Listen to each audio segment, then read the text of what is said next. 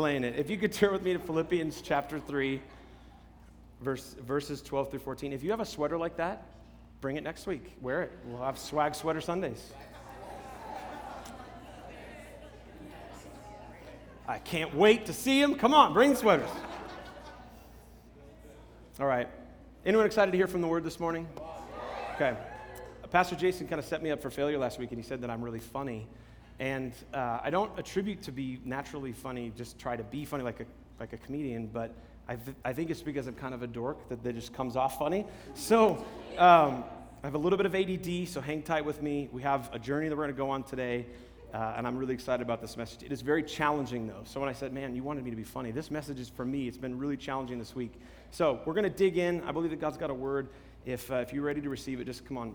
Let's read this together. Philippians chapter 3, verses 12 through 14. It says, Not that I have already obtained this, all of this, or I've already arrived at my goal, but I press on. Everyone say, press on.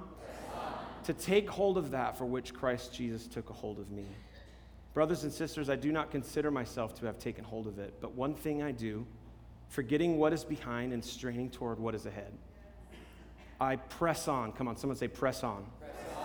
Toward the goal to win the prize for which God has called me heavenward in Christ Jesus. Would you pray with me, everybody? Father, thank you so much for your presence here in this room today. Thank you for an amazing time during worship. God, I ask that you would speak to us this morning. God, this word that you put in my heart, let me communicate it with strength and boldness and conviction. God, I pray that it, as we hear from your word, that it would change us from the inside out. God, as we learn what, uh, what you want us to do in this thing called life, we are expectant, we lean in to what you have to say for us this morning. We worship you in Jesus' mighty name. Everybody said? Amen. Amen. Amen. Well, who knows what Throwback Thursdays are? Does anyone raise your hand if you've, if you've heard of Throwback Thursdays? Okay, pretty much if, I'll explain it for those who don't have Twitter and Insta, Instagram and the Snappy Chat thing. Um, Throwback Thursdays is a day of the week that you, you either send out a picture or a memory of something and you tag it with a hashtag Throwback Thursdays. It's, a, it's an idea of looking back, hence the pictures that you saw in the text conversation. Uh, and throughout these series, we've been focusing on a different aspect of our relationship. Last week, we kicked off the series, Pastor Jason talking about having uh, our relationships be driven by our feelings. Okay, and this week we're talking about looking back and seeing how we can have a relationship with our past. And I know next uh, coming up, we got Pastor Andrew who's going to talk about hashtag squad goals, which is going to be an amazing, amazing message. So be here for that. But today we're talking about Throwback Thursdays. So as it's evolved, Throwback Thursdays kind of started everything, and then everyone else started adding new things for every day of the week. So Mondays is Man Crush Mondays. I'm not going to say anything. Everyone's like, why is he up there? If uh, Tuesdays is Transformation Tuesdays, so anyone that's been on a journey before and after pictures. Wednesdays is Women Crush Wednesdays. Whoop.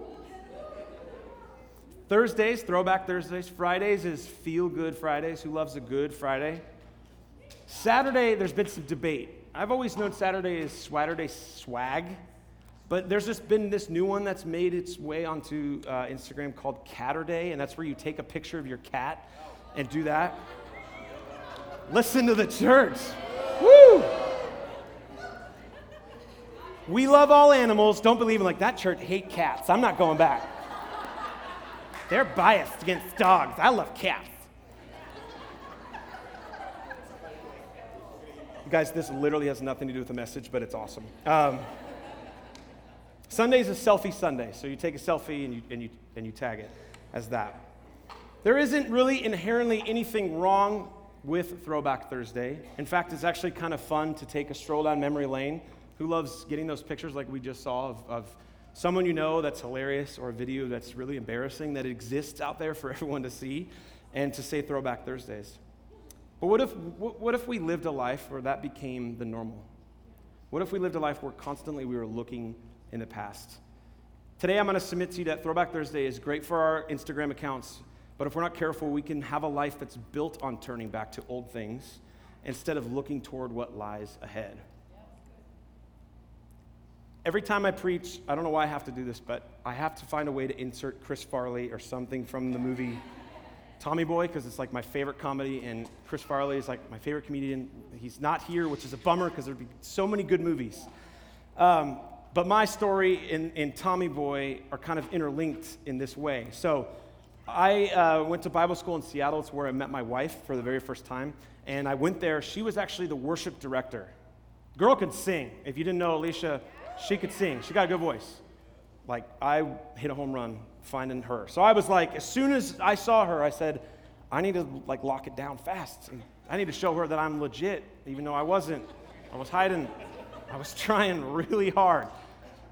Uh, so when we went to Bible school, I was like trying out for the worship team, and I was trying to, all right, I'm gonna go and support her. I was singing, I was playing drums, doing everything I could. So I lived about 45 minutes away from my college.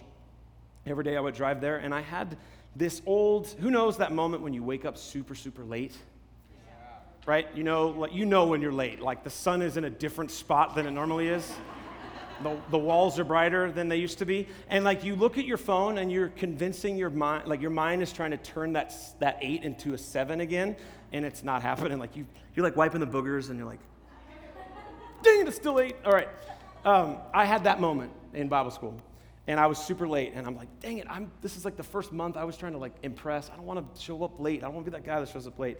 So I'm freaking out, and who knows, you lose all sense of normal in the morning when you're that late, right? You put deodorant on your toothpaste, or on your toothbrush, and you toothpaste in your pits. That's not gonna help, but I, I'm, go, I'm so late, I gotta go. You take old clothes, you know, that sweater that's got all the stink in it, and you just go out the door. You have no time to shower, you're just leaving. I gotta get there. And you tend to forget the steps that you normally take. And so, this one particular morning, I drove a Nissan, a green slash rusted Nissan uh, cat, like truck, two door, rear wheel drive, stick shift, AC didn't work, gem of a Nissan truck. And for some reason in high school, me and my buddies, we used to like have the doors open, and then as we accelerated, the doors would shut, and you're like, ah, cool. I got a DeLorean kind of, like it does it for me. And that's not what it was. I told you guys, I'm really weird. I don't, like, this is me being normal. So I love to drive away with my doors open and they would shut. This particular morning, as I was late, I forgot that I parked on the right side of our basketball hoop. So if you've seen Tommy Boy and you see where the story is going, I backed up in hurry in reverse, and as I backed up, the, my car door caught the basketball hoop that was cemented to the ground and ripped it forward and I'm sitting there in the middle of the street, and the car had died. I'm sitting there just like in a gaze, like, did that just happen? And I started to laugh because all I could hear was Tommy Boy going, What'd you do? this is a great part of the movie. But do you ever notice that we are strongest when we are moving forward? Do you ever know that moving backwards is probably the weakest place as humans that we could be? Yeah. Think about everything. Backing up is hard. Skating backwards, don't try it. That's why I didn't make the hockey team, because I couldn't skate backwards. Reading the alphabet backwards, some people can do it, not for me. Have you ever tried to retrace your steps from the night before when you lost your keys and you're just trying to go backwards? It's really hard. Remember when cars didn't have backup cameras? The day of actually moving your head to make sure that there wasn't anything behind you? Now you're in like a massage chair with, you're just like, oh, there it is. The lines are telling me where to go. Perfect. Oh, like back in the old days, I had to like climb, like check over here, head out the window, make sure. Backing up is insanely hard. It is a tough position to be. Even your strength is put on your, your front foot. When, when someone comes at you, if you're on your heels and they push you, that moment of being going backwards, of not feeling like you have momentum, is a hard place to be. There's no strength in it. Now, I want to submit today, before we go into Scripture and unpack everything that God wants us to hear, is that there's a difference between remembering and actually looking back.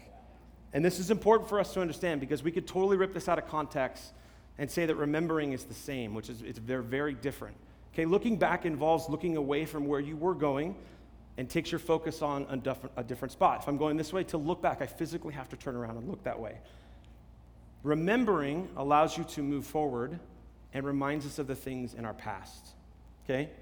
It's almost just like checking the rearview mirror real fast as you're driving. It's ability just to glance, but to continue moving forward. And I would contend with you today that nothing in the life of Jesus actually points to looking back, but to looking forward. The momentum of grace is always going forward. It doesn't ever look at our past.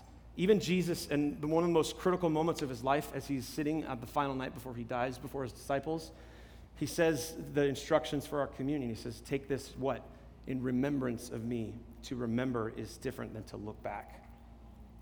And following Jesus is a very, very tough place in life because it's very easy at one sense in that grace is always given, it's freely given, and we don't have to earn it. But at the same time, there are moments when we want to look back and God is trying to call us forward.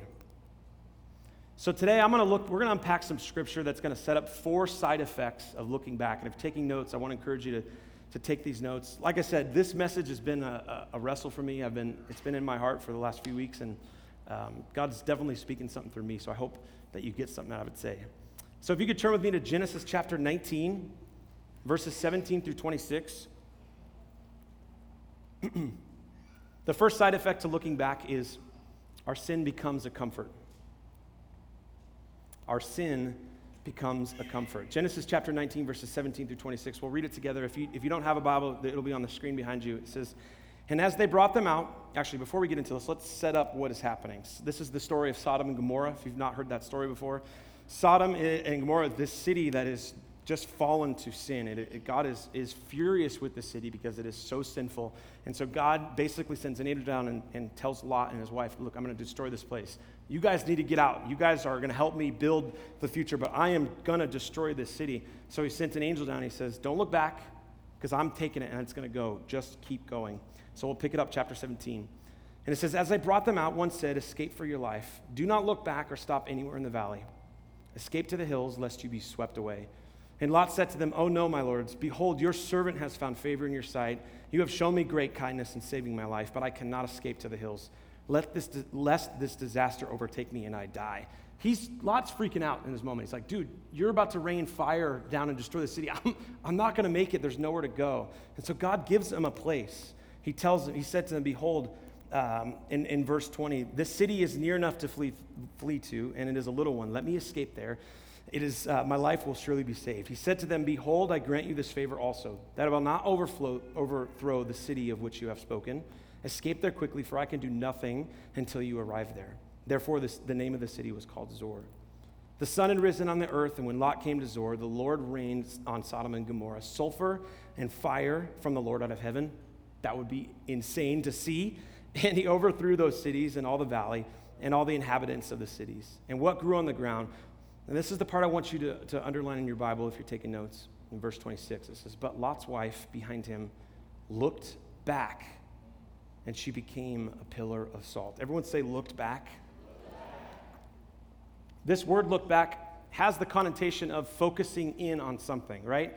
to look back at something, you have to have a point that you're, that you're actually looking at. And so we unpack this scripture and see what happened to Lot's wife is she couldn't.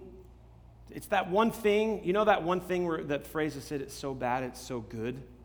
Has anyone ever said that or heard that? It's just like, man, it is so bad. I just, I got to see this crazy sulfur mass city getting destroyed, this sin. But this story, if we can unpack it as a parable to our modern day lives and sin, the reason that God is saying don't look back is because who knows that once we look at it, we won't stop staring. Looking back will always lead us to, embrace our sin and to make sin a comfort. When I want something that's comfortable, I, would, I, want, I want to, like my wife, I like to stare at my wife, especially in the mornings. She doesn't like to stare at me in the mornings, though. It's bad. Except I don't have hair anymore, so I actually present pretty well in the morning. Benefits of being bald. Uh, but going back is dangerous because we can't get caught up in sin. The Bible says to flee from sin, to run from it, because the enemy is using it as a snare in our life to pull us out of favor, to pull us out of that, that the momentum of moving forward. See, conviction is from God. Conviction is God saying, Listen, I don't want you to sin because I love you. Condemnation saying, Look at what you did. Condemnation always goes back It says, You screwed up. You're a failure. You can't be a worship leader. You can't come to church. You can't be a pastor. You can't do any of this stuff because look at what you've done. Sin becomes so comfortable. Does anyone remember the Snuggie? It's just, even when I just say the word, it's, uh, everyone laughs at it because it didn't, like, uh, when I first saw it, I was like, I, if you didn't see the infomercial and someone's like, here, have a Snuggie, you'd be like, what is this? And then you get into it and it's like, oh, I see it now. But you wrap yourselves in it, it becomes comfortable. Sin can become a Snuggie, that's what I'm trying to say.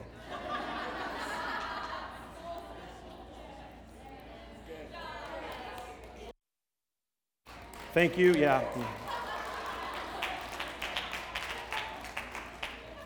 No, listen, Pastor Justin, though, like you're telling me to forget like that, that I can never remember my sin, like that that's that's really tough. I don't know that I can do that. Listen, remembering is different than looking back. Okay? If we live a life where we're trying to always think that our sin never existed, then that's a wrong place to be. Because the power of the cross is only found in how messed up we actually are. And that's why the sign at home that says, Welcome home, at my house, my family can be who they are. I don't, I don't need you to worry about the stuff that you've done because they're so, like, we love each other to the point where nothing you could do, my son, nothing that my son could ever do would, would pull me away from loving him. And if, we for, if we're trying to forget and say that it's not there and, and grace can't exist in this realm, then we're, then we're diminishing the power of the cross. That's why Paul says in, in, in, that lead scripture that we talked in Philippians 3, says, Guys, I haven't gotten it figured out, but one thing I do is I press on. So we could continue to live a life where things are hard and it's a struggle. And I get it. I'm with you too. I'm preaching to myself because it is so tough. But if we could fall and still be forward and fall forward, God said, Listen, I've got you. Grace is saying, I'm going to pull you this way. Please don't look back because you're going to look back to what was and is not now. Your sin is no longer. Grace says it is done. But it's so easy just to be like, No, I just, I got to peek. Lord, please just let me get over there we press on. Even if you're falling, push forward. Just because you're down doesn't mean you can't go forward. So many times this, this, we have a lie in our world that says because you're down, then, then something's wrong and you can't progress. Your business is down, you can't move forward. Or you've messed up in your relationship, you can't move forward. Or your finances say zero in the bank account, you can't move forward. God is saying, listen, you could still move forward and have fallen because that's the power of grace in your life. What's the word? Yeah. yeah. Youth, don't get quiet at me. I know you're tired. We're all tired. I'm just kidding. I don't know whose idea. Like, so my, I went up. I was with our youth on Friday, and we went on a hike. Laura, one of our leaders, is like, "No, it's fine. It's going to take like 30 minutes get top. 25 minutes, fine. No big deal. Uh, we'll be fine. Everyone's fine." Okay, 30 minute hike sounds great. Let's do it we're, we go up there, it's like every student's just like, is it over yet?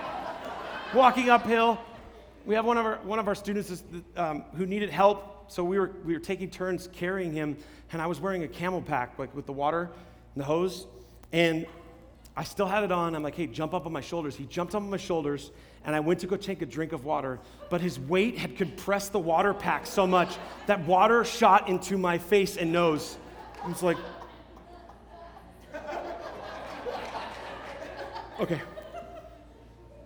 I was, I was at the back because I was making sure that all of our students were safe, not because I couldn't make it.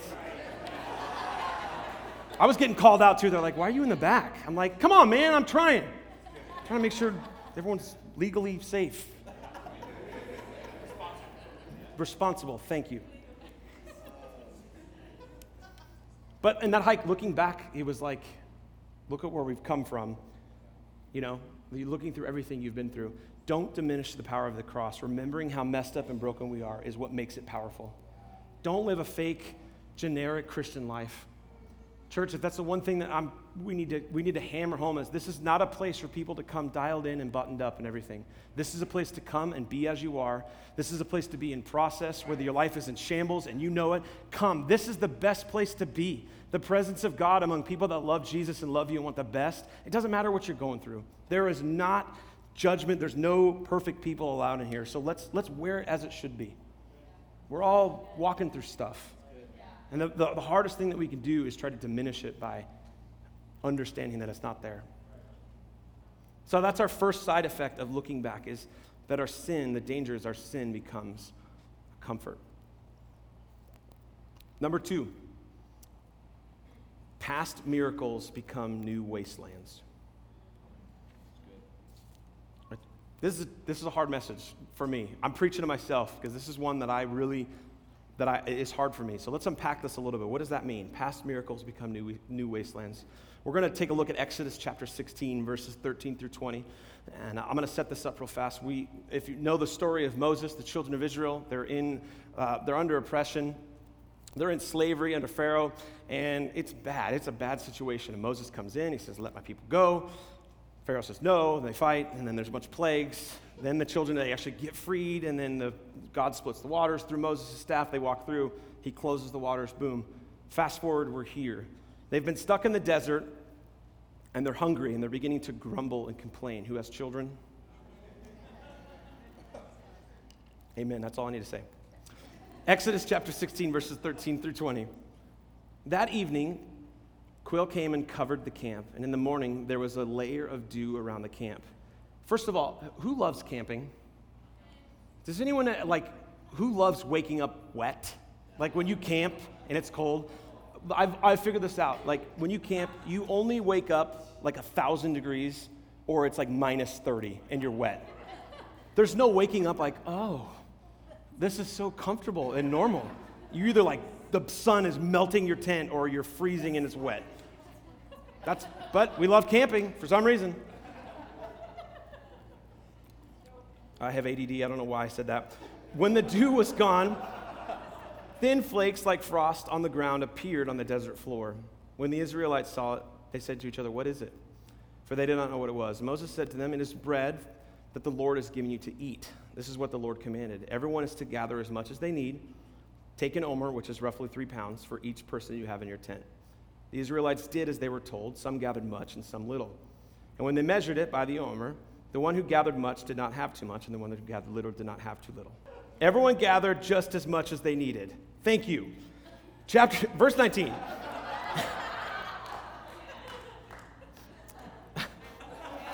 then Moses said to them, No one is to keep any of it until the morning. This is the important part I want us to hear that helps us understand this point.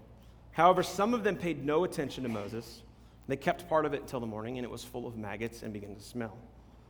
So Moses was angry with them. God had told Moses, said, Listen, I'm trying to teach the children of Israel something, okay?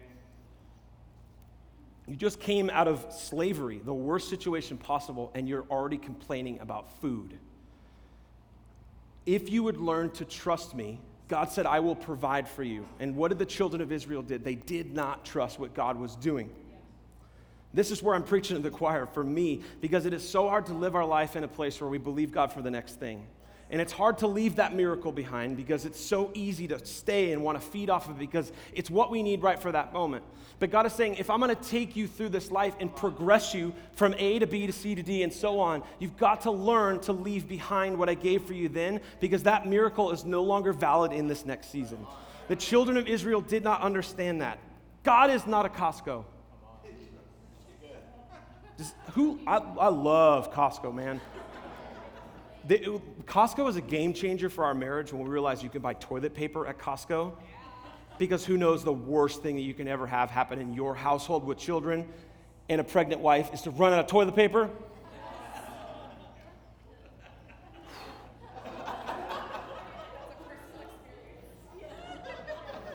That's literally like the only, we use Costco for gas and toilet paper. That's about it. It's amazing. But God's not a Costco. God's not a come get everything you need and store it up for the next three months of your life.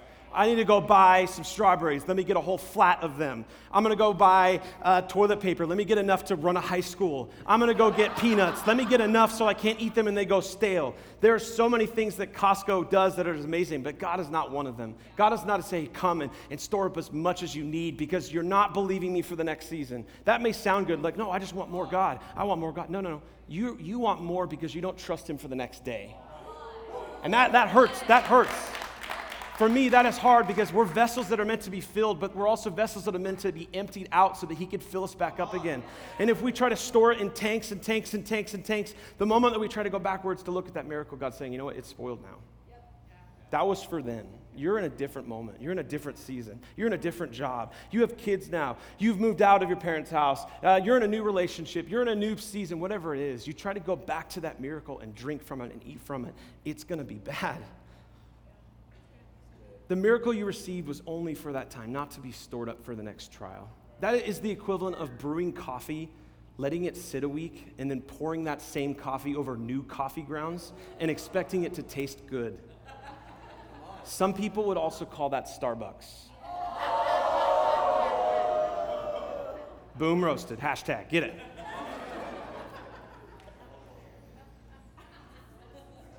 Come on, we're waiting for a miracle in our own timing. We, we see time as a linear thing, like minutes to hours to days to months to weeks. I did that kind of wrong, but you meant, got my point. We as people, we perceive time as a calendar. God is saying, listen, People, my ways are higher than your ways. My thoughts are higher than your thoughts. I'm the God who created time. I put the sun in the sky and I set the moon up to know when night is in day. And if you're trying to perceive it in your own strength, you're missing the point because my miracle is only going to come in my timing, in the time that is right for you, not when you think it's right. You can't see new miracles if you're looking back at old ones. It's impossible. It's impossible. And God will not lead us to a place where we can't sustain. You feel like your season, I can't do it, I can't make it, I'm drowning. Listen, he's, he's there. God is, that's not in his, in, his, in his name, in his sovereign lordship to put you in a place where you can't get out of.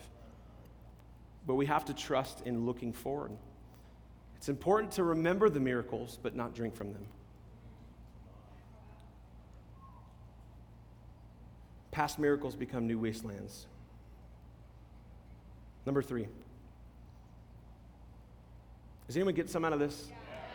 Because like I, I, I, was studying this message and I'm like, man, I'm, I'm trying not to, to make this something that I would do. I feel like God really gave us this message for today because it, it, has been wrecking me from the inside out. I'm like, man, Pastor Jason said it was funny. This message ain't funny. This is a hard message because it's hard for me. Like it's been tearing me up because ah, it's so easy to, to want to go backwards and trust because it's comfortable. It's so comfortable to be there. And the, chil- the children of Israel were so, they were so blinded by that to the point where the mo- they started looking back at old miracles and they didn't even see the miracle anymore. They just saw what was before the miracle. That's important to know. They didn't look back and see God pulling them out of Egypt. So when you look back at past miracles, sometimes we don't even see the miracle, we just see the situation. And we're like, I'd rather be there. Like, God's like, Are you kidding me?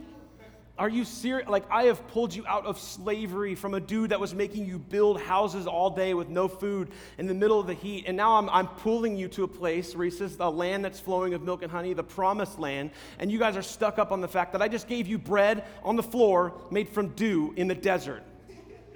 Like, it looked like frosted flakes all over the floor. That would be awesome. That would be great. All right, Lord, you say you're going to like, but that's so hard for us to do, isn't it? It's so hard for us to be like, man, God, there's this whole pile of gold here. Like, you only want me to take what I need and just leave that? He's like, yeah, because I don't, I'm not a Costco God because I can't do it. It's not like Santa Claus where it's like, I got to have all my, like all the presents and I got to make my rounds. So take what you need because it's going to be a while before I get back. God is everywhere. God is everything. He's all powerful. He knows how to give us what we need and then leave it and push you on to the next place and then give you the next thing you need in that moment.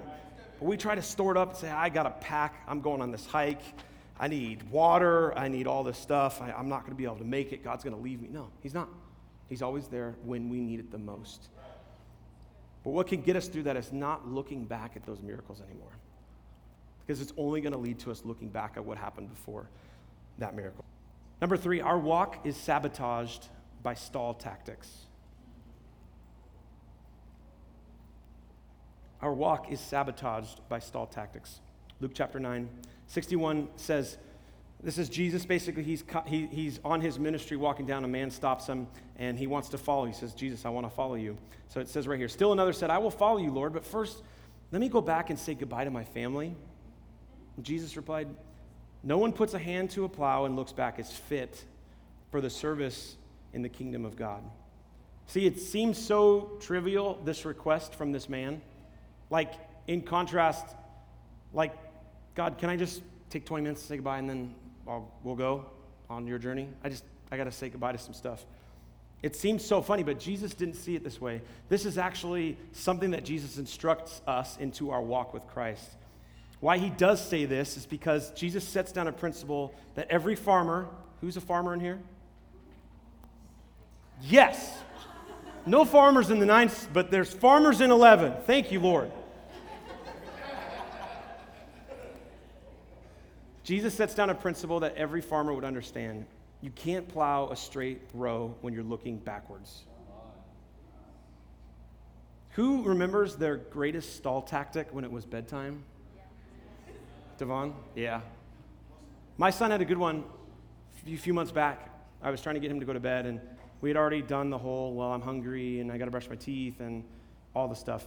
He then said, as we're in bed and we're praying, we're about to finish, he said, Dad, I, I got to go water my celery plant. I'm like, son, we don't have a celery plant. We don't even like celery in this house. I don't buy celery. Lord knows I don't grow it either. So there's no plant to water.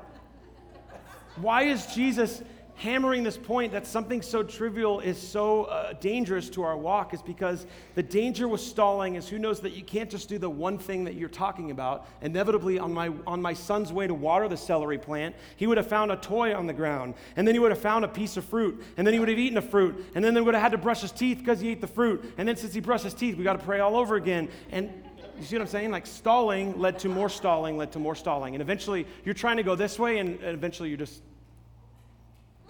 back this way because you stalled your way out of moving forward. When you stall a car, you drop the clutch and it doesn't go forward because you took too long to, to do the clutch out before the gas went in. Someone's done that. Cheryl. I've done it too. You can't plow straight while looking backwards. Stalling is going to lead to falling. If you want to plow a straight line, you must keep a plow lined up by fixing on an object in front of you. Anyone tries to plow looking backwards is into trouble. Jesus knows that any stalling to saying goodbyes to our past, and this is what's important, will result in failing to the pressure of temptation. See, God is calling us to, to be followers of Christ. That's why we're here, right, church? That's why He put us on this planet and says, Listen, follow me. I will make you fishers of men. And the Bible says to go and make disciples here at the well, we, we exist to bring as many people as possible into our church, to share the love of Christ with our city. That's why I love opportunities about Serve Day and what our students are doing, is because it's going outward to bring people in. But it's hard to go outward if we're having trouble with our, our trouble with our own inward walk with Christ. And he's saying, listen, I'm trying to move you past it so that sin that you're stuck on, stop stalling and follow me. The Bible says flee and go. And Jesus is saying, listen, I don't even want you to go say bye to your family because I know that if you say, well, Lord, like, okay, I'll drop this in, but let me, there's like a bachelor party next month in Vegas. Gotta gotta be there. I gotta go. Or there's this friend, like, we were gonna watch the Bachelorette series towards the, to the end, and yeah, I gotta do that. And then once that's over, September 4th, I'll go and we'll be like a disciple, I promise. The danger of doing that is because who knows that that's not gonna happen. I know your tricks, Gideon. We don't have no celery plant. I know what you want to do. You don't want to go to bed, you just want to do something else. Stalling sabotages our walk with Jesus. And it's important to say, go now. And the coolest part, church, is that grace says, even if you don't, I've got you. But can't we be a church that is always encouraged to do it regardless? I don't want to live a life that I feel good about myself because grace is there. I feel good about grace is there, and that's amazing, but I want to charge forward. I want to do some work in this, this place, this time that I'm alive on this planet. I want to say, God, I made a difference. I don't want to be held up by my past. I don't want to be held up by my sin. Please, I don't want to stall anymore. I want to go. Celery plant.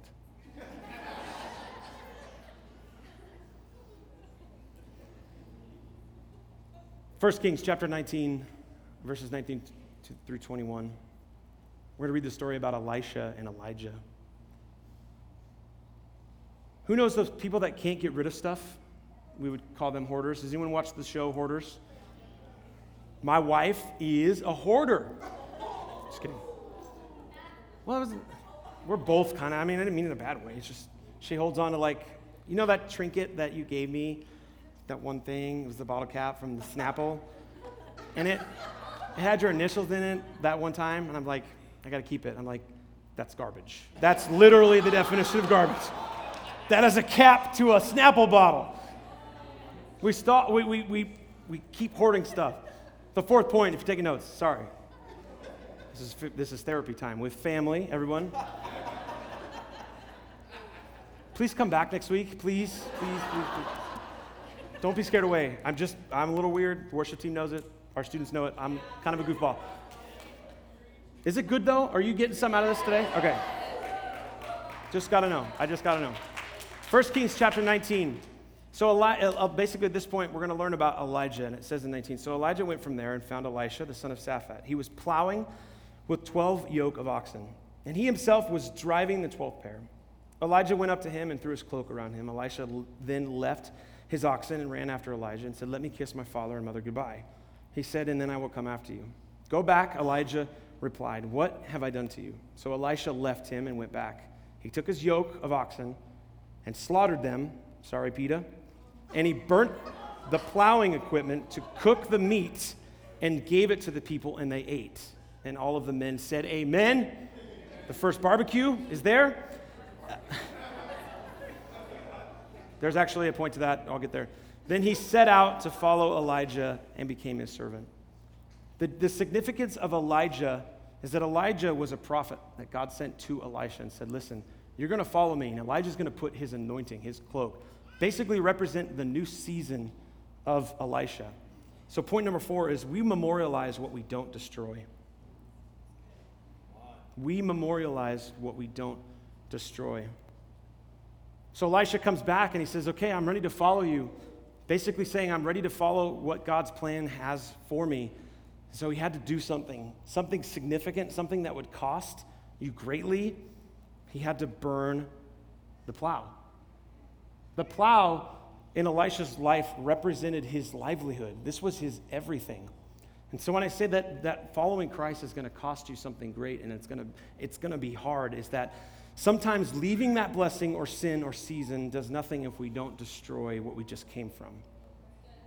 Elisha knew that the only way that he could follow God's call was to burn the plow. What is your plow? God's call will lead to that painful separation if you want to take it. His call requires decisive action to burn the plow, to let go, to move on. Because who knows that if there's nothing behind me at all once I've destroyed it, then there's nothing to actually look at. Then it's all remembering. Because if it's gone and it's behind, then I, it's not there. What do I have to look back at? It's an empty, it's nothing. So that moment where he cooked it and he burnt it, and he said, basically, as saying, This is me significantly saying, God, I'm done with this season that I'm in and I'm moving on to the next. That doesn't mean that burning it is bad. It means burning it saying, Listen, God, I trust you so much that I'm willing to destroy what I knew, to destroy what fed me for the longest time, to destroy the sin that I was so caught up in and made me feel comfortable. I'm willing to burn that now to say, Go and I will follow you. It's hard to have a relationship with Christ if, you, if we are cheating on Him with our past. The truth hurts. Say, Pastor Justin, I, like, I don't think I can do that. I'm not, I'm not, I'm not actually able to do that. That seems too hard. God is not looking for able people, He's looking for available people. Let's say, listen, I know I've provided and I will continue to provide. I know that the sin that you've been so easily entangled with is still there, but can you burn the plow and forget about looking back and push forward? Remember, we're not talking about forgetting our messed up, broken past because, again, it's what makes the cross powerful. Don't confuse remembrance for turning back because they're very different. Following Jesus isn't hard, but it's not easy either. It involves times in our lives where we're going through a dry season or we're, we're stuck up in something or life seems like we've reached the very bottom and God is still on the cusp of providing something for us. See, our miracle that lies ahead is in our ability to forget the one that we just left. And I know there's so many times, church, in my life where I've been searching and searching while trying to pull this plow as I'm going in this direction and feeling like maybe I've done enough by going this way, but still trying to pull it. And God is saying it's going to be a lot easier if you just let it go. Does anyone know this game? Jenga. You got to kind of say it with some spice. Jenga. it's not relevant. Okay. The idea of this game, if you don't know it, is that you take a, a block out and you put it on top, and then inevitably the next partner would come, and I'm kind of shaking. Sorry. So it's going to be, there. ooh, that's a good one. I would really ruin this analogy if they fell over. We put them there. Yay, I did it.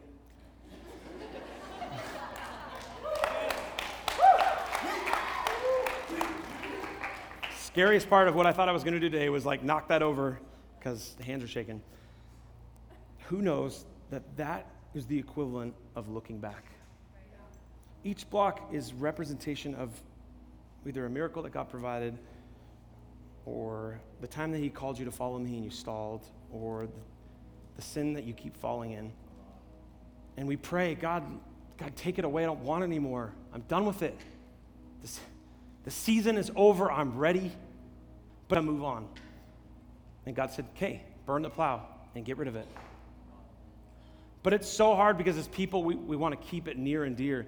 And so as the game progresses, we keep taking blocks out of our past and putting them back on top of us and wearing this weight that God never intended for us to wear. And we've gotten it so wrong, church. I've gotten it so wrong.